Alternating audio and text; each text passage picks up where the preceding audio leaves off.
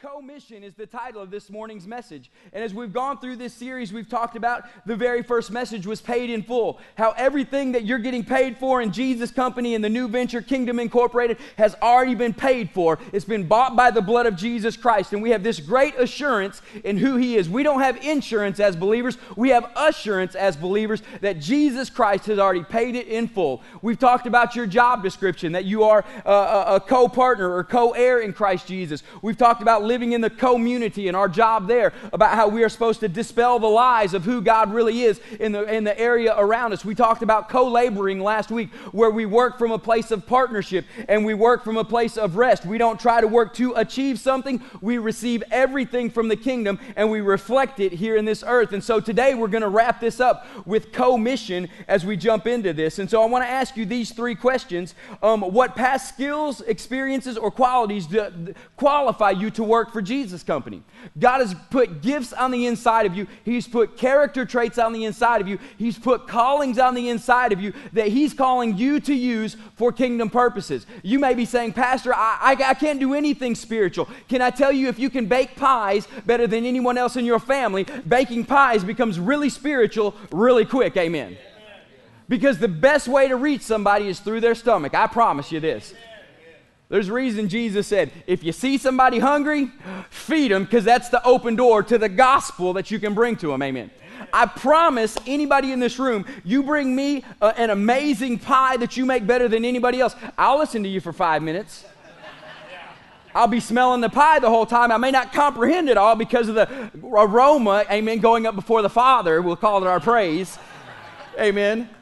But I promise it's your opportunity. So baking pies becomes spiritual really quick if you'll make it an intentional reason that you're doing it or you're baking it or whatever you're doing with it. So what skills or experiences do you have that qualify you to work at Jesus Company? Also, who are your big 3? Who are your 3 references that'll hold you accountable to walk out the gifts and callings of God on your life? You should have 3 people that you're looking at to bring into your life that you'll be able to say, "Hey, listen, I want to do this. I'm called to do this, but I'm scared to do this." So you're going to be my my muscle. You're going to be the three that back me and push me forward. You're my references on my application. You're going to be the ones that hold me accountable. So when the Father calls on you to come and, and, make sure I'm doing it, you'll be there. You'll answer the call and you'll lift me up. You'll encourage me and you'll hold me accountable. Who are your big three in your life? And finally, the worship service that you're currently attending, if it were your first day on the job, would you be fired by the time I get up to preach the message by the way you approached this morning's worship service? These are all rhetorical questions I want you to answer within yourself so you have priority and you have intentionality when you come to the presence of the Father. And so now that we know this, that we're in the kingdom of God and He's hired you, Jesus said, You're my partner. He didn't sign up for a 50 50 partnership. Jesus did not sign up for you to give 50% and him to give 50%. The truth of the matter is, he already gave 100% on the cross of Calvary his life, his death, his burial, his resurrection. Amen. Thank you, Jesus. And it transformed you eternally. Why should he give 50% of us, 25% of us, when he gave us 100%, not of just himself, but of everything that the kingdom of God has to offer? Amen. Yeah. So God wants 100% of you. He wants all of you. It starts with your heart, but it doesn't stop with your heart. Amen. Amen. It overwhelms every part of your body your mind, your will, your emotions, your physical body. Every part of you belongs to Him. He wants 100% of you, all of you. And He loves you just the way you are. I always laugh at this scenario. I, I like to do a crazy workout program called CrossFit. And it's fun for me. Some of y'all don't like it. That's fine. But what I realize is this whenever I invite somebody to come, they always give me this response Well, I need to start working out and get in shape before I can get there. Right. The truth of the matter is, we love you just the way you are. Just step in and go and do what you can do. See, so many people have that same mindset. I've got to clean myself up. I got to start living right. I got to start acting better before I can come to church. No, you come to church to be encouraged to live differently, to change your life, to move forward with such a great cloud of witnesses around you that you don't got to do it by yourself. See, a lot of you try and clean your life up. You try to get in shape and go to the gym by yourself, and you wonder why you always fail. It's because there's nobody to hold you accountable. You don't have a great cloud of witnesses. You don't have your three in the physical realm, so I can pretty much guarantee you probably don't have your three in the spiritual realm. And so, if you want to do something, step in and start doing it. Let the others hold you accountable along the way. Don't try and make yourself great at it before you step in and try it. I want you to jump in there. Give it all you got and watch what God can do in your life. And so we know we're partners, we know we're co heirs, we know we live in a community, and we know we're co laborers. But I want to briefly show you what your laboring has done as a couple weeks ago I came back home from Vietnam, I want to give you an update about what you guys did with your co laboring right here that affected the commission of the Great Commission of God called to do, called you to do, and me to do as we went around the world and as we ignited nations. Most people, when they read the Great Commission, they look at it and say, That looks like mission impossible. How do we possibly do all that? But I'm going to tell you, mission impossible became mission possible for the lives that you touched and the souls that you saved. Amen? That's what happens when we come together as the body of Christ to see something amazing happen around the world. And the amazing thing about the, those numbers was the very first page. I love it. It was 500 leaders. Every one of these people that attended any of these conferences that we were at are leaders over a minimum of about 100 people. And so this 500 leaders that we have is a minimum leader over of 100 people. Some have two or three churches of this. And so the numbers go exponentially when you influence the one who has influence over over the most. And so those 28 salvations were so amazing because we figured everybody coming to these meetings were already believers, that they already knew Jesus Christ that they're leaders among some kind of category or organization that they're over. But we never miss the opportunity to tell them about the gospel of Jesus Christ and what it truly is to make Jesus Christ Lord of their life. And when they did that, 28 people got born again over those past couple weeks. And so angels in heaven are celebrating. We're celebrating because we're co laboring in the Lord Jesus Christ, accomplishing the commission that Jesus Christ has given us to accomplish. Amen. Amen. Give God one more good hand clap of praise this morning. Now, we are on a co-mission. Co and mission. What is commission. The first response that many people think of in the church when I say the word commission, you think of Matthew chapter 28, and rightly so, you should. It's been ingrained in our psyche since we were little children that you get born again and you're supposed to go. You get born and you're again and you're supposed to go. You get born again and you're supposed to go. And we read this, and Jesus said to them, All authority in heaven and on earth has been given unto me. Go therefore and make disciples of all nations, baptizing them in the name of the Father and the Son and the Holy Spirit, teaching them to observe all that I have commanded you. And behold, I am with you always, even until the end of the age. I would argue and say that Jesus is what we've labeled the Great Commission, is the great vision of the church universal to rally around, which, if you try to do it alone, it seems like mission impossible. Because many of you have this mindset. I know what Jesus said. He said, Go and make disciples of all nations, but who am I? What can I do? There are 15 million people in the city of Ho Chi Minh, and that's that city alone. Traffic is horrendous. What can I do to make a profound difference in that city of that size? Can I tell you, I think we've mixed up what we have labeled the Great Commission with what Jesus has says is his overall church great vision. And so we must change our thinking just a little bit. So when I say the word commission, what is commission? Commission is this it's two or more parties coming together, each 100% invested to accomplish the same mission. It's two or more parties coming together, each 100% invested to accomplish the same mission. When I say, Do you accept the great co mission? It means, Yes, I accept that. I'm going to partner with Jesus Christ and I'm going to do my part to accomplish his great vision, what we've labeled the Great Commission. See, there's a difference of what I'm talking about co mission, where two people come together to accomplish the same mission, and what we as the church have labeled the Great Commission, which is the commission of Jesus Christ and his full vision of what he wants the church universal to accomplish. Amen. And so in your life, I want you to embrace co mission maybe for the first time. But a lot of us on the great co mission that we're on, we ended up making it this the great miss of the mission and not the great co mission. It becomes the great miss, not the great mission. it becomes the great falling short of, not the great accomplishment of. And many of us, we end up having the great miss is because when we read the Bible and Jesus says, go into all the nations, we interpret that as leave. He said, go, so we say, all right, I guess I got to get up here and leave. And that's not what he was saying. When he said go, we interpreted it as leave. And for some reason, we hear the word commission and we throw the last five messages out the window and we abandon everything we've been taught about partnering, about community, about laboring, and we leave it all and we run out there and we're like, I'm going. But we, we go, we're not supposed to leave it all, we're supposed to go with it all. And a lot of us, we just go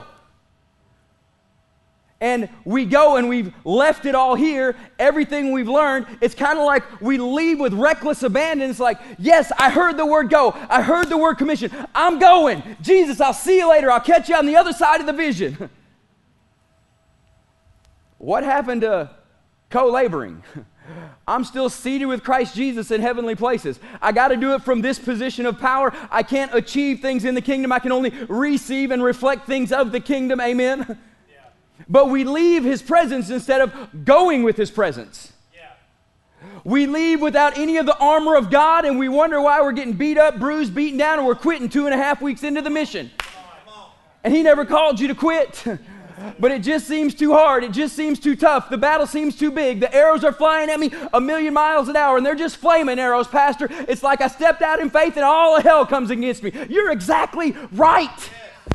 That's why you do it from a position of partnership. We're not trying to achieve victory, we're fighting from victory. Amen. We're not trying to get there, we are there. But we've left it all at the altar because we felt the presence of God and we left it all. We ran out there and we're out there all alone. What happened to your big three? They're going to hold you accountable. And we're all alone. And we struggle for a while. And we fight for a while.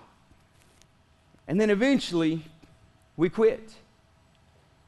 It's kind of like you see in the movies sometimes this kid's been practicing football all through two days, all through summer camps, all through everything. He's been sweating, he's been pouring off the sweat, he's been putting on the pounds, he's been in the gym, he's been doing the work, he's been fighting the good fight all through practice, he's been on the bench waiting for his number to get called. And finally, when the game is surely in hand and victory is sure, the coach calls his number.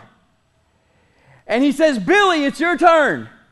And Billy jumps up excited and he runs on the field. And the coach says, Billy, aren't you forgetting something? Yeah. Here's your helmet. and the boy comes back and says, Oh, yeah, coach, it's pretty important. Many of us have the same experience in ministry. God's called us to do something. You accepted the call, you embraced the call, and you loved the call. But the problem is, you read go, and when you read go, you thought it meant leave it all, and it wasn't leave it all, it was go with it all. Yeah. It was get somewhere with it all. And we're like the child who finally got his moment on the field. And listen, we are this people we have our moment in history. We have our moment in all of eternity that we get to step into the, into the biblical history timeline and make our mark on the gospel message in the year 2017. It's our time in all of history because the victory is already secure. Jesus Christ has already won it. He did it at the cross of Calvary. We're just waiting for the consummation of it all, and we get to be a part of the consummation of it. But this is our only time in all of history we get to go out. So if we're going to go out, let's not go out with just a blaze of glory. Let's go out right with the power of God, fully equipped to accomplish the mission. So when, when we come back, not if we come back, when we come back, we walk into the presence of the Father. And he said, Oh, your practice has paid off and you've proven it well. I don't want to be the church that runs out there at our first opportunity without the helmet on. And the Father says, Come back you need something. It's called basic training. The one thing every kid loves when he signs up for football is, I want to get the helmet. And it's the one thing you forgot when you went out on the field. Church, when we read the word go, It's not go and leave it all, it is go with it all and everything that God has put into your life to accomplish. If we don't go with it all, the great mission becomes the great miss. And the word sin means this to miss the mark. It doesn't mean good, bad, right, or wrong. The word sin means this it means to miss the mark. Such as when an archer shoots a bow and arrow and releases the arrow and it doesn't hit his target, that's where we get the word sin from. It means to miss the mark. And I don't want to be a part of the great miss, which equates to the great sin. It's not that you did it intentionally, but deep down, you actually knew better when you left. You knew to get your helmet. I just wasn't thinking in the moment. We're better. We're better. I believe more in the church of Jesus Christ than this. We're better. We can do better. We can be better. We are better. We live up to our potential. We do not fall short. We do not miss the mark. We do not hold back. We accomplish the call of God for our life. We're better. Amen. We're better and we're not stopping. We're better. And I'm not telling you to be better. You already are better. Living up to your potential is something you got to muster up deep down with inside you. When you're on that last 100 meters and you're sprinting down the track, you can either lollygag and just jog across the line or you can give it all you got and finish strong. I need to know what we're going to do. I believe the second half of this year, we're going to press in and we're going to finish strong, not because we're trying to be better. We are better because where we're seated with Christ Jesus in heavenly places. Amen. We are better. You're better. And I believe in you. I see great potential in every one of you. And that's why the great miss will not happen, but the great mission will occur. The mission that we're on. Have you ever been on a mission? A lot of us in the moment, you're thinking, no, I, have never been on a mission. Pastor, I've never been on a mission. I've never been in the military. They've not sent me on a mission. I've never been on a mission trip that has a specific focus. I've never been on a mission. I want to say you have been on a mission. I know you've been on a mission. Because remember the last time you could not find your cell phone? Baby, you were on a mission. Remember the last time you couldn't find the keys to your car? You were on a mission. I like the cell phone one better. But remember the last time, ladies, you couldn't find your purse or your wallet, men? You went on a mission.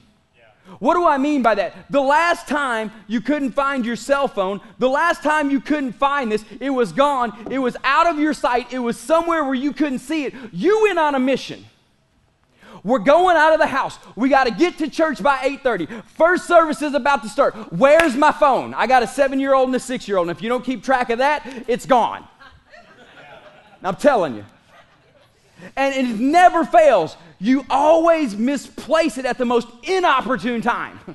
Come on, you know what I'm talking about. I, have been there. I've been there too many times in my life. And listen, I know you've been on a mission because everything stops. Yeah. Everything stops. First, you're calm and collective. Hey, where's my phone, honey? I don't know, babe. Do the kids have it? I don't know, but I really need to go. Could you help me look for my phone? See, now you've incorporated somebody else into the mission. Yeah. See, you already know the recruiting process. You know it. And then finally, after you and your spouse look for the phone for a little bit, you start getting a little panicked. You're about two and a half minutes in, right? I mean, it seems like a year. You've been looking for this phone for a, a year, and you're only about two and a half minutes in, and then you start, the blood pressure starts rising, right? And the anxiety sets in. Oh my God, where's my phone? I wonder if I left it in the car. I wonder if it fell out the door when I got out. I wonder if I left it at the last place I was at. And your, your mind goes into overdrive. See, your mind can work at a very fast pace if you let it but you got to be on a mission for it to get there. And then finally, you get onto the kids. Caleb and Aaron, where are you at? This is strictly hypothetical, okay? Strictly hypothetical. Where are you at? They run in there from playing the Xbox. What you want, Dad? Where's my phone? I don't know. You told us not to touch it. exactly, and it's missing. So somebody touched it right? And so, for the next five minutes, which seems like an eternity, you're on a mission. You know you've been on a mission. Okay, I'll just tell a story on myself since I already have. I was driving home from work the other day, and I get about halfway home, and I'm like, where's my phone? Because I couldn't feel it in my pocket. Usually it's in my back pocket, so I'm sitting on it, so you know, you, you know, you can feel it's like, it's not there. And I had a bunch of groceries in the front seat over here, and so I was driving, I was like, I can't find my phone. So I ended up driving about another mile, just kind of thinking where it would be. And it's like, it wasn't in my backpack or anything like that. And so the anxiety started building, right? It's like, where's my phone? Sherry's going to kill me if I lose my brand new phone, right? That's what I'm really thinking in reality here. No. It's like, where's my phone? And so eventually I'm going over the, the League Street Arbela Road overpass, and, and, I, and I get to the bottom of the overpass, and I finally just pull over because I got to find this phone right? I stopped my life. I pulled over on the side of the road to look for a phone. A neighbor drives by. Pastor Joel, are you okay? Can I help you anything? No, I'm just looking for my phone. True story. See, other people are stopping to make sure you're okay on the mission. And everybody can relate because everybody's lost the phone. And so finally, I start picking up the bags of groceries, and it's like, oh, thank you, Jesus. Really, this is our Western culture. Thank you, Jesus. I found my cell phone, right? Maybe priorities are a little bit off,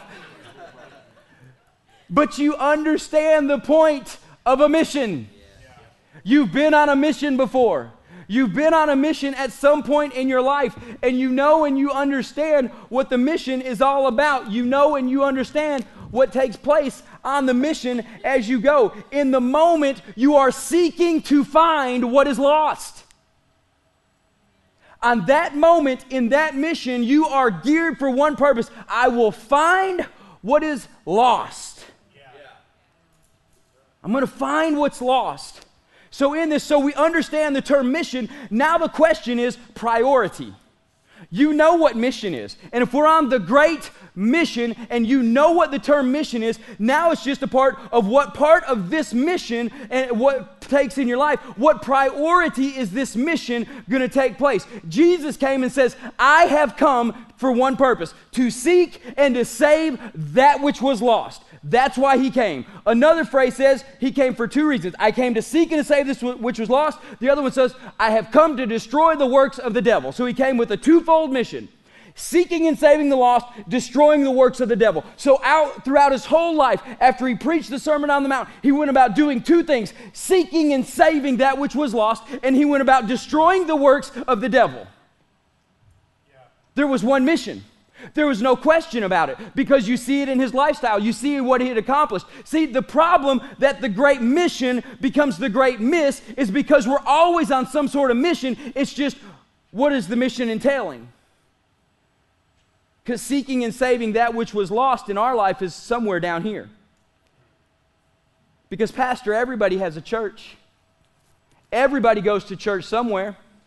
This is a seven year old stat. One out of every four houses will get up and go to church somewhere this morning. One out of every four. 25% of our nation that says 78% of us are born again believers, evangelical, on fire for the Lord Jesus Christ. One out of every four, 25% of us will get up and go to church somewhere. I must beg to differ that we're evangelical, on fire believers at 78% if only 25% of us seven years ago are in church. And I couldn't find a more recent stat than that this week, so I just went back to my old one. So the question in every believer's life is what priority does the true mission actually take in your life? Yeah. See, it's no question about what priority this took in my life on, I guess it was Thursday or Tuesday afternoon this week, I pulled my vehicle over on the side of the road to look for what was lost. But on that same day, I drove by a person walking to work, and I did not pull over to seek what was lost. See, it's not a question of what the mission is, the question is what's the priority of the mission. This had a lot higher priority at one moment in my life than actually a human being.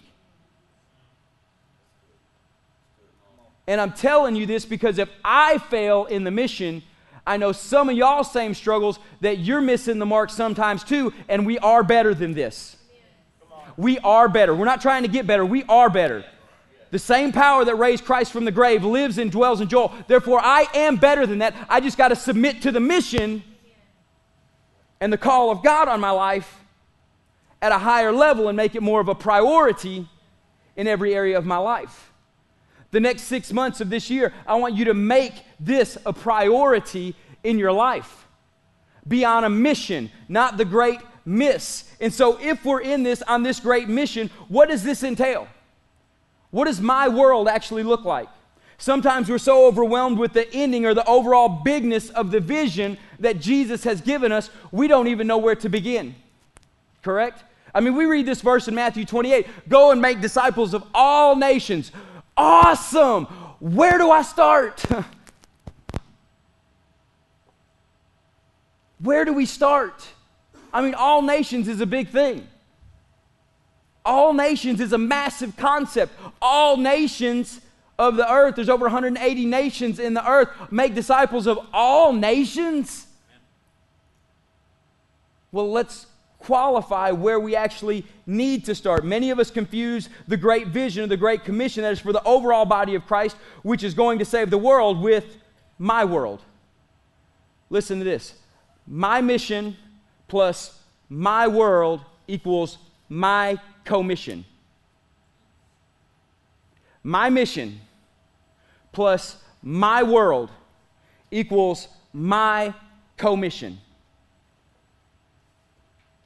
I don't believe when Jesus wrote this scripture, he was making it a mandate for Joel T. Meyer alone, all by himself, to go to every nation of the world and make disciples of every nation of the world all by myself.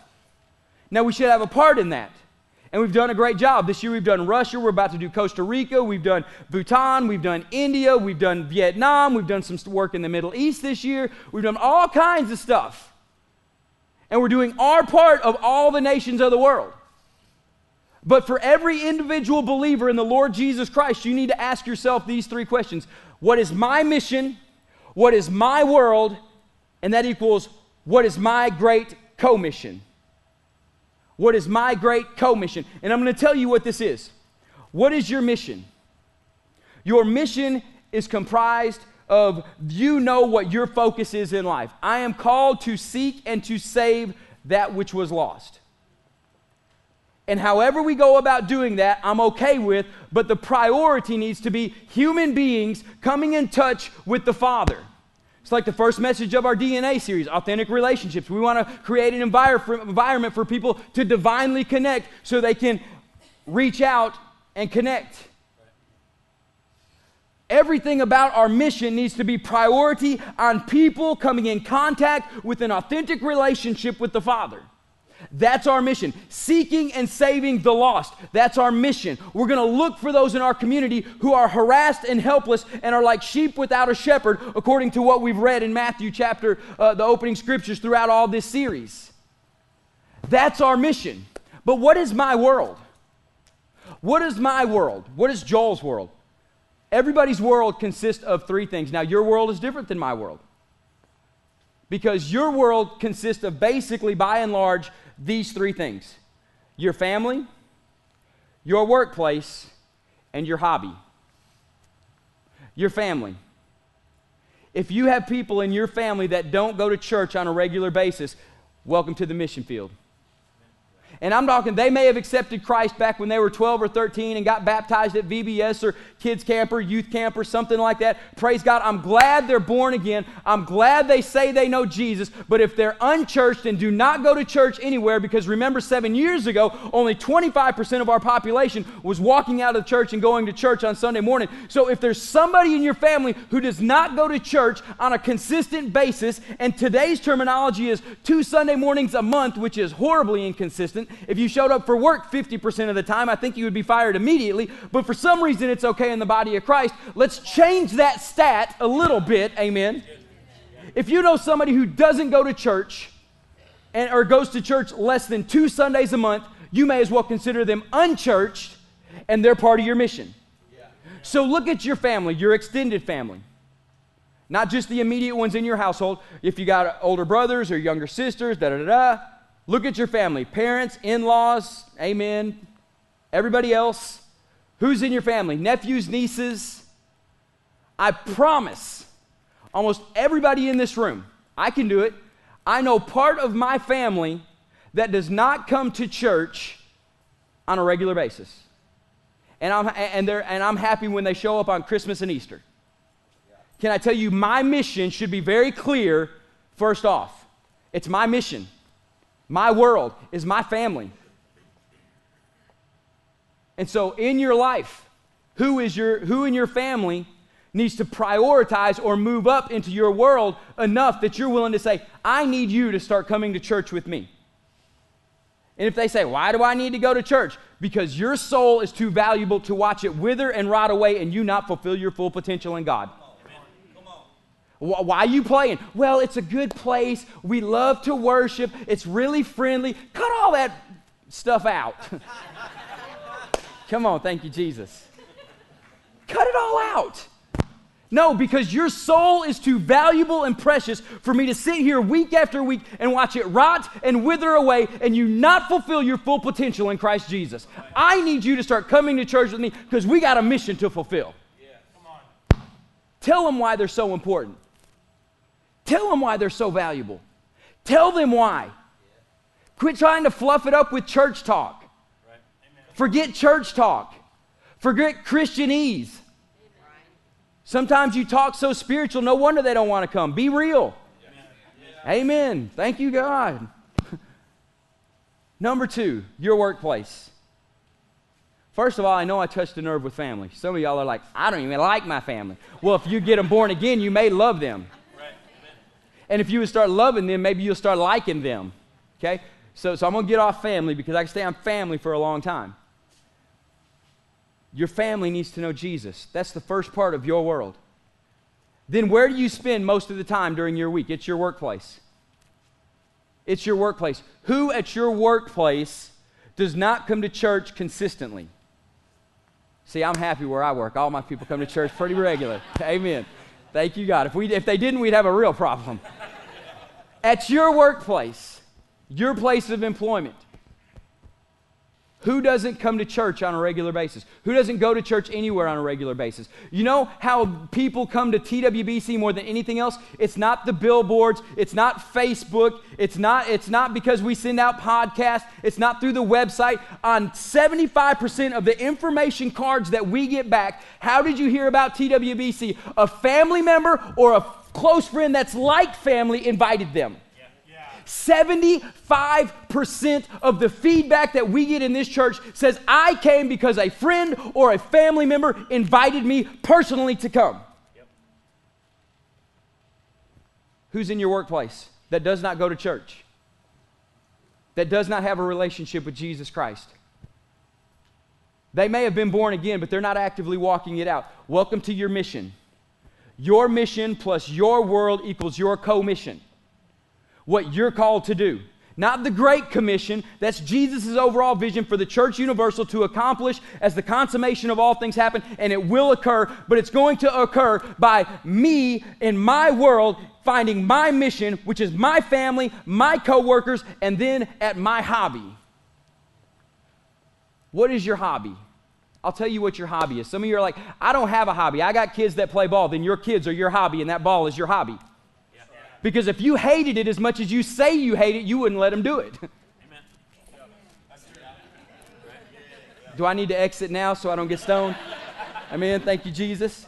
No, the fact is, I love it when my boys play soccer. I absolutely love coaching them on the soccer team. I actually love it when me and Coach Slade get together on Thursday and we got to repent on Sunday for how we acted at the game on Saturday. I love it. Amen. Thank you, Jesus. Slade will have a moment at the altar here in a minute. Amen. It's okay for that to be your hobby. And there's nothing wrong with sports. The question the church needs to ask themselves is if your church members feel more comfortable with their ball team and more at home with their ball team than they do in your church, something's wrong with your church, not the ball team. That's right. Yeah. That's right. The church needs to self evaluate. Instead of blaming all our failures on everything else out there. Well, technology this and YouTube that, and our kids are on this, and our kids are on that. And, and, and, and. Wake up. Self evaluate. And say, what do I need to change? Because the world's obviously changing and doing a better job at reaching my kids than I am. So if your hobby is through your kids, I'm great with that. But who at your hobby does not know Jesus Christ that you need to start inviting to church? Who it's your hobby, whatever you like to do, if it's me, you like to go to CrossFit, does not go to church there that you need to invite from the gym to come to church? Who it's your hobby, whatever it may be, your kid's baseball team, your kid's soccer team, do you need to invite? Maybe you're on the golf course 24 7 and you finally walk up to the guy behind the register and say, You know, I come and play golf here every single Friday at this certain time. Would you like to come to church with me this Sunday? What's your hobby? And if you pick out my family, my work, and my hobby, that encompasses about 90% of your life. And I'm good with 90% right now. We'll get the other 10% once we get the first 90 corrected. Who is in your family that you need to reach? Who is in your workplace that you need to reach? Who is in your hobby that knew you need to reach? Because that is your world. Put yourself into this scripture and guys, I usually say put this on the screen. I'm going to ask you to hold this scripture off the screen while I read because I want them to fully imagine themselves in this scripture. But eagerly desiring to justify himself, a man said to Jesus, And who is my world? He actually said, Who is my neighbor? But he's asking the same question, And who is my world? And Jesus replied, A man was going down from Jerusalem to Jericho when he fell into the hands of some robbers who stripped him and beat him and departed him departed from him leaving him half dead now by chance a priest now a priest in that day was somebody highly intelligent almost like a rabbi just like jesus was by chance a priest was going down the road and when he saw him he passed by him on the other side and left him and so, likewise, a Levite, they were in the priesthood as well. When he came to the place and saw him, he stepped aside and passed him by on the other side of the road. But a Samaritan, and a Samaritan is this, it was the rejects of society in that day. They were half breeds. They were half Jew and half another race, and they were rejected by the Jews and they were rejected by the other races. They became a race of themselves because nobody else accepted them. They were the national rejects. Nobody associated with Samaritans. But a Samaritan, as he journeyed, came to where he was, and when he saw him, he had compassion. What did we just read in Matthew chapter 9? He had compassion for them because they were harassed and helpless, like sheep without a shepherd. A Samaritan, rejected by the Jews, rejected by everybody else, as he journeyed, came to where he was, and when he saw him, he had compassion.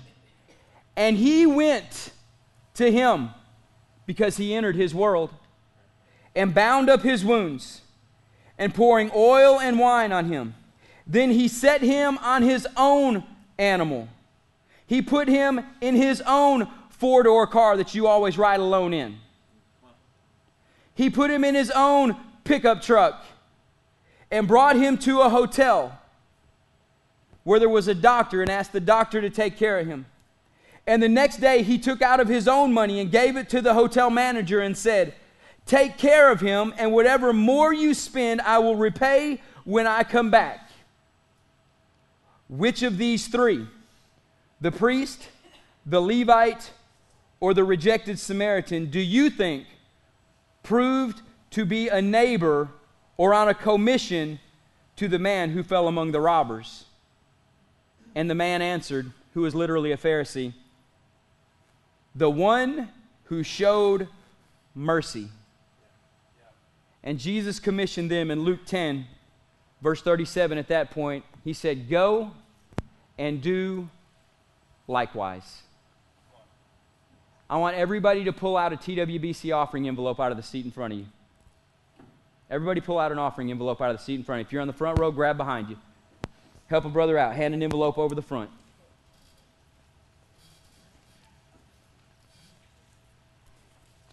And what I want you to do is I want you to flip it over and look on the back. Right now it's blank. Should be nothing on it. And as you look at the back of this envelope, remember my mission plus my world equals my commission. Your world is your family, your workplace, and your hobby. On the first two, your family and your workplace, I'll let you think on your hobby for a little bit. I want you to write down two family members that do not go to church regularly. And I want you to write down two people from your workplace that do not go to church regularly. If you know two in your hobby, which should be one of the easiest, write those down as well. Two family members that don't go to church regularly, two people in your workplace. TWBC staff, pick out two people that are at your hobby. or pick out two people from the church that hadn't been here in two months.